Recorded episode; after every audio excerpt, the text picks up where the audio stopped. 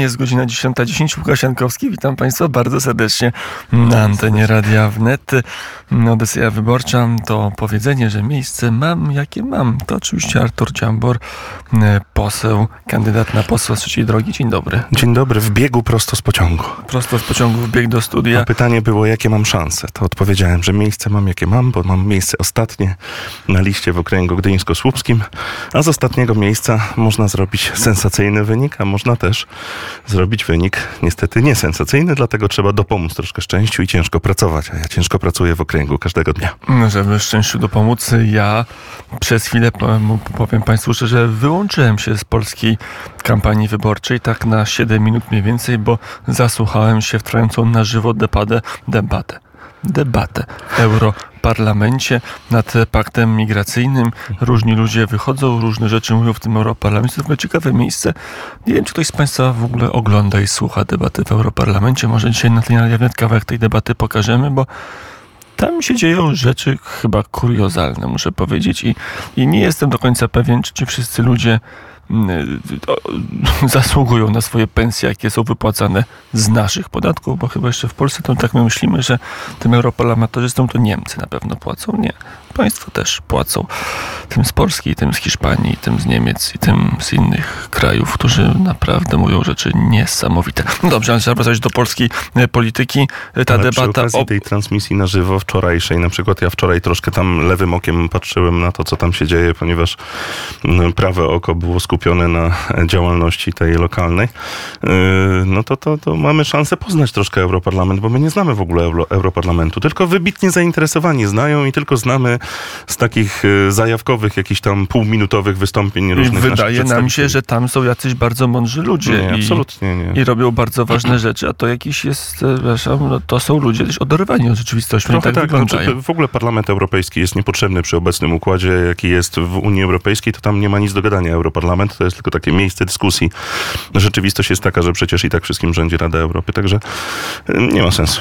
Nie ma sensu. A debata o migracji, jak to będzie, jak się przeżyje naszą kampanię, nagle eurokraci podjęli decyzję, jedziemy z tematem mhm. imigracji. No, no źle, że decy- te decyzje podjęli. Zresztą źle też, że się odbyła wczoraj debata na temat y, sytuacji w Polsce, ponieważ no, umowa była taka dżentelmeńska, że się tego typu dyskusje nie będą odbywały w momencie, Na 6 lub 8 tygodni kampanii. przed wyborami w państwie tak, członkowskim. No więc, więc, ale to pana nowi koledzy z Platformy, jedna rodzina z PSL-em, wspólna lista europejska, Dobrze. to pana nowi koledzy polityczni taką decyzję podjęli. To nie zmienia, to nic nie zmienia akurat y, w moim przypadku od samego samego początku. Ja, ja, mówiłem, że no jednak pewnych rzeczy należy pilnować, umów należy dotrzymywać. Ja rozumiem, że jest to pewien problem dla całej Unii Europejskiej, no oczywiście, ale to jest problem, który spowodował Prawo i Sprawiedliwości, który spowodował rząd Prawa i Sprawiedliwości, jak widać, mają z tym problem, ale no, debata lepiej, tego typu albo, nie powinna albo, się odbywać na czas, na czas kampanii wyborczej, ponieważ jest to debata moim zdaniem kampanijna. A mamy problem, bo może jest tak, że te 200, kilkadziesiąt wiz wydanych za być może za łapówki, nie wiemy, mhm. to chyba nie, nie wstrząsnęło Unię Europejską. To, to, chyba nie rzecz w 253 e, ludzi. Nie, nie wstrząsnęło Unią Europejską, natomiast my nie wiemy, kto przyjechał na tych 260 wizach. Może przyjechali tam terroryści akurat. A wiemy, kogo wpuściła wizach. Angela Merkel Więc w ramach miliona też, ludzi w 15 tego roku. Tego też nie wiemy i dlatego ja od początku byłem w 2015 roku przeciwny tej mm, mm, relokacji tak, nielegalnych imigrantów. Ja nawet organizowałem marsze przeciwko temu wtedy, kiedy mm, rząd e, Prawa i Sprawiedliwości powstawał, tak, i uważałem, że powinno być to natychmiast wycofane i wycofane zostało szczęśliwie, także jak dla mnie udało się utrzymać Polskę jako kraj bezpieczny, ponieważ to też kreuje bezpieczeństwo, a wystarczy pojechać, e, nie wiem, do Włoch chociażby, żeby zobaczyć, jak to rzeczywiście wygląda. A jest pan pewien, że politycy trzeciej drogi PSL-u E, i Szymona Hołowni tym bardziej, że są w rodzinie Renew Europe. Przed sekundą tej pani mhm. z tej grupy politycznej występowała i bardzo była gorącą zwolenniczką e, paktu migracyjnego. Mhm. A ja jestem gorącym przeciwnikiem paktu migracyjnego. Uważam, to że Polska pan na zrobiła, liście jest. Uważam, że Polska zrobiła bardzo dużo od siebie, jeżeli chodzi o mm, uchodźców ukraińskich akurat. E, wtedy, kiedy rzeczywiście pojawiła się potrzeba, ponieważ był stan wojny na Ukrainie i my wzięliśmy na siebie odpowiedzialność za tych ludzi. Wzięliśmy ją y, zdecydowanie bardziej niż jakikolwiek inny kraj w Unii Europejskiej. A i zrobiliśmy to ponad stan, ponieważ no, należy to zaznaczyć, że w porównaniu z państwami zachodniej Europy my jesteśmy biednym krajem. No, jesteśmy biednym krajem, który wziął na siebie opiekę nad tymi ludźmi i do dziś się nimi opiekujemy. Mamy programy socjalne, na bazie których ich utrzymujemy. My tutaj trzymamy ich dzieci w naszych szkołach i po prostu robimy wszystko, żeby się tutaj u nas zaaklimatyzowali, żeby ostatecznie poszli do pracy, ci, którzy jeszcze nie pracują i żeby budowali polski dobrobyt. Więc mm, my tak naprawdę podjęliśmy się tego projektu na skalę absolutnie niewyobrażalną w porównaniu do reszty Europy, więc Europa nie powinna mieć tutaj wobec nas A powinniśmy ten pakt żądań. e, przyjąć, bo jest taki Nie. element, że tam można być zwolnionym, ale to chyba jest obiegowa wiedza polityków Platformy Obywatelskiej, bo jak ja czytam dokumenty, to takiego mechanizmu tam nie znajduję, Mhm. zwolnienia. Nie, powinniśmy na- postawić tutaj weto, moim zdaniem. Ja uważam, że nie powinniśmy wchodzić w coś takiego. Zresztą cała Unia Europejska powinna mądrze zdecydować, że ci ludzie, którzy mm, przypływają do Europy, powinni być y, zatrzymywani, następnie pakowani do samolotów i y, przelatywani z powrotem tam, skąd przypłynęli. Mm, Dlatego, że no, to jest zachowanie humanitarne, a to przy okazji jest y, utrzymywanie bezpieczeństwa naszego, bo musimy na, o to bezpieczeństwo dbać. Ja nie, nie mam nic przeciwko imigracji zarobkowej. Uważam, że ona powinna być, ponieważ świat jest na tym zbudowany i Polacy są jednymi z największych imigrantów zarobkowych na Wyspach Brytyjskich przecież. Ale jestem też za tym, żeby jednak państwa miały jakąś kontrolę nad tym, kto do nich przypływa. Tak samo jak Stany Zjednoczone na przykład życzyły sobie kontroli nad tym, kto przechodzi przez meksykańską granicę. Tak? jest, to jest- naturalne to jest nawet jasne. w kraju tak wolnościowym jak Stany Zjednoczone.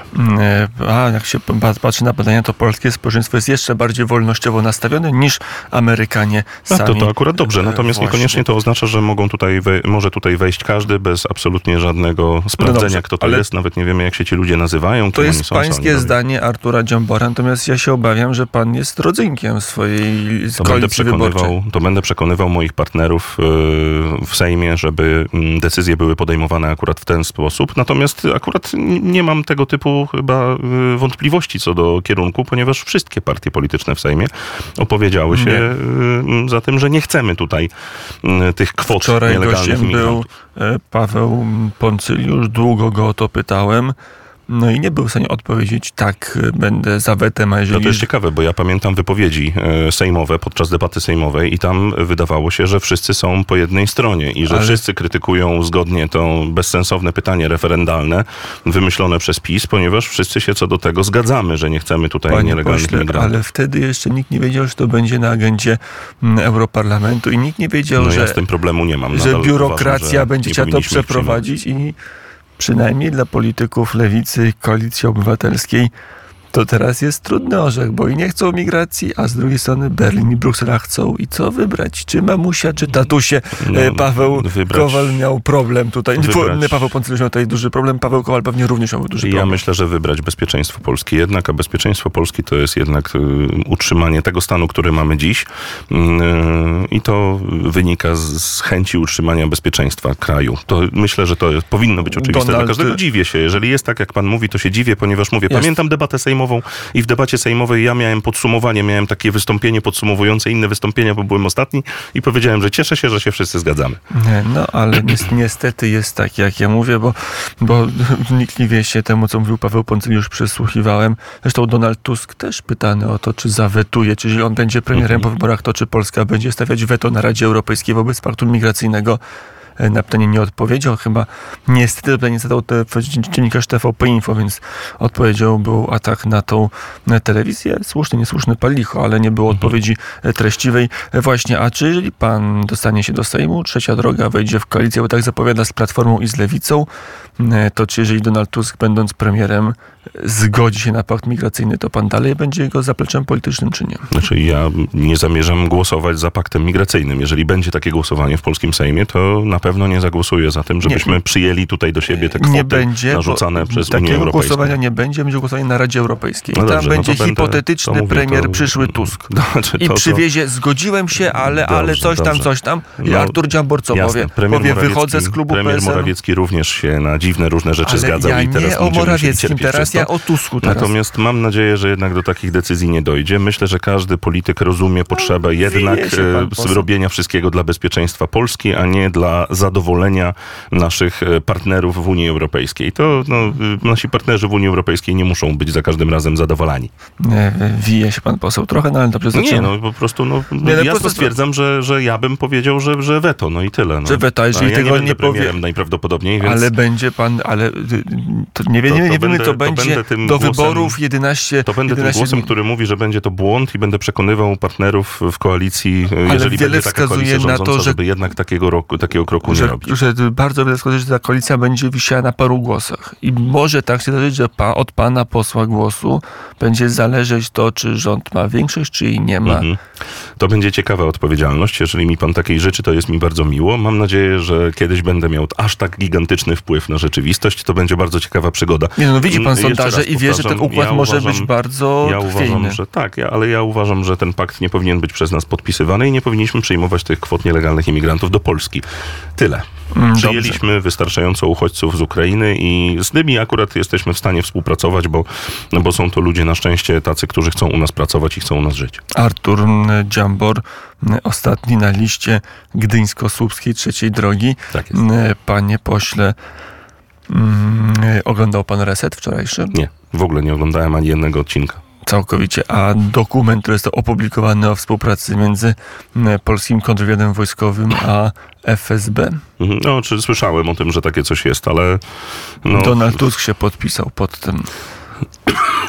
Tak, tak, to, no, nie, nie, nie wiem za bardzo, jakie były kulisy tego. Mm, Oczywiście mm, przypomnę, że czasy, e, w których, e, w których ten dokument był, e, były czasami troszkę innymi e, niż te, które mamy dziś. Dziś taka sytuacja byłaby absolutnie niewyobrażalna. Zresztą wtedy też ta współpraca, o której pan tutaj mówi, no to pytanie, na czym ona polegała. Mm, Artykuł drugi. Strony udzielają sobie wzajemnie pomocy w następujących głównych kierunkach współpracy w obszarze kontrwywiadu wojskowego. A. Wykrywaniu i zapobieganiu i zwalczaniu działalności terrorystycznej i dywersyjnej skierowanej przeciwko siłom zbrojnym obu państw. Obu z błędem ortograficznym napisane. Było śmieszne przez uotwartanie mm, o z kreską. Mm, Podpunkt B. Przeciwdziałaniu działalności wywiadowczo-wywrotowej służb specjalnych krajów trzecich skierowanych przeciwko Federacji Rosyjskiej lub Rzeczpospolitej Polskiej. Krajami trzecimi w myśl tej umowy jest na przykład e, sąsiad Stany Zjednoczone. E, I tak dalej, i tak dalej. E, Podpisane za zgodą premiera Donalda Tuska porozumienie pomiędzy Służbą Wojskową Kontrwywiadu Wojskowego Rzeczpospolitej Polskiej, a Federalną Służbą Bezpieczeństwa Federacji Rosyjskiej. mhm. Je, rok 13. Mhm. I co pan poseł o tym myśli? Znaczy, nie wiem, no jeżeli chodzi o to, że mm, polskie służby mm, i rosyjskie służby nie wiem, wspierają się przy szukaniu e, szpiegów, agentów, terrorystów, mm, To- e, no to Pan poseł wie, jakich terrorystów na przykład szukali w Polsce Rosjanie? No, Czeczenów na dobrze, przykład, tak? ale to, Znamy książki Politkowskiej, ale to wiemy tak- jak tak, Rosja tak, tak. walczyła z natomiast, Czynami. natomiast no to mówię, to jeżeli ta współpraca polega na tym, że wspieramy się przy ściganiu przestępców, no to chyba jest to współpraca, nie wiem, no, yy, dość naturalna. Co innego by było, gdyby tam było napisane, że służby polskie podlegają służbom rosyjskim i wracamy do, do działalności 1989. wywiadowczo-wywrotowej No no, służb specjalnych krajów trzecich skierowanych przeciwko Federacji Rosyjskiej. To co? I Rzeczpospolitej. Lu- Lub, lub, No. lub Rzeczpospolitej No Polskiej. to, to znaczy, To co że się to znaczy? zabezpieczamy. To znaczy, To że... znaczy, że wspieramy Rosjan, e, którzy ścigają amerykańskich szpiegów? Nie, no tak, myślę, no że, tak, no nie, no tak, że, no co, no co do nie? tego nie dochodziło. Naszym partnerem zawsze to strategicznym partnerem, strategicznym partnerem przede wszystkim W myśl był, tego porozumienia właśnie to e, robimy. Był zawsze przede wszystkim, e, przede wszystkim były Stany Zjednoczone. E, Natomiast to mówię, no, inne czasy. My jesteśmy dzisiaj w innej rzeczywistości, w rzeczywistości, w której 13 Rosja, rok. w której Rosja nie jest już partnerem biznesowym dla całego świata i dla Europy przede wszystkim, której Władimir Putin nie bryluje na salonach politycznej Europy, tylko Władimir Putin jest uznany za zbrodniarza wojennego, a Rosja jest agresorem.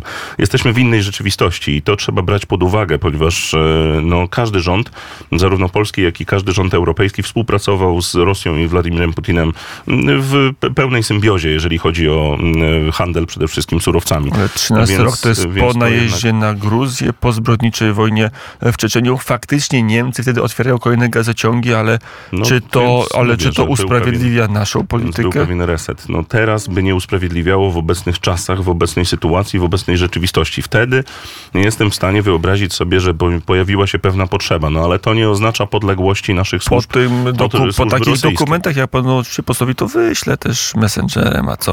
Mamy się na messengerze, to nie będzie problemu. sprawdzę w wolnej chwili. Tak jest, pan poseł sobie tą umowę e, przeczyta. E, Donald Tusk powinien być premierem, pana zdaniem? Pan podniesie rękę za premierem Tuskiem? Jeżeli wygra wybory, jeżeli będzie miał misję tworzenia rządu i jemu się ten rząd uda stworzyć, mm, jeżeli ja będę posłem i będę miał wpływ na to i będę w klubie, no to te, te wszystkie warunki, jeżeli zostaną spełnione, no to wtedy będzie trzeba w taki sposób się zachować, ponieważ będzie to lider największej partii.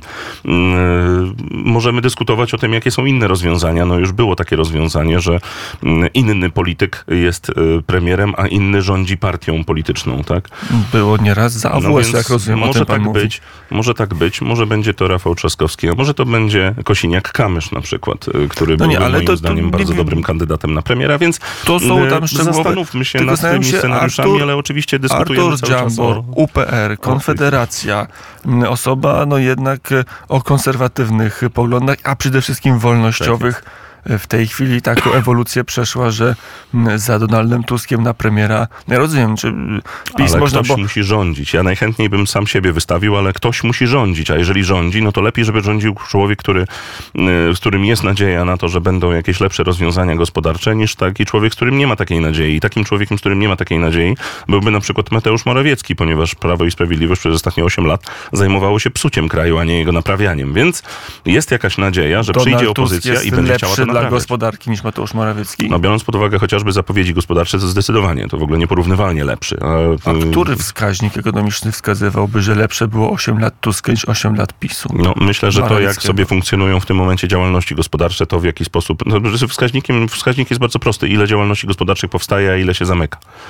Ile się zamyka i z jakiego powodu. I, y, a powody są jasne, powody są proste. To jest to, co Prawo i Sprawiedliwość robi z gospodarką, to jak sobie steruje państw, y, państwowo cenami, to jak sobie steruje wypłatami, to jak steruje sobie ZUS-em. To są te wskaźniki, na które my powinniśmy wpływać i akurat Trzecia Droga szczęśliwie ma kilka rozwiązań gospodarczych, które no ja bym był bardzo szczęśliwy, gdyby udało się je wprowadzić i gdybym mógł y, się do tego przyczynić, ponieważ całe życie prowadziłem jednoosobową działalność. Ja bym chciał, żeby ludziom takim jak ja, a jest ich prawie 2 miliony w Polsce, m, tych prowadzących firmy, zatrudniających pozostałe 15 milionów pracujących Polaków, chciałbym, żeby Nie. tym ludziom jednak jakiś oddech był. Jednoosobowi nie zatrudniają specjalnie ludzi. Nie, no jednoosobowy to się tak tylko nazywa. Ja zatrudniałem kilka osób w swoim, w swoim życiu, że tak powiem, kilkanaście.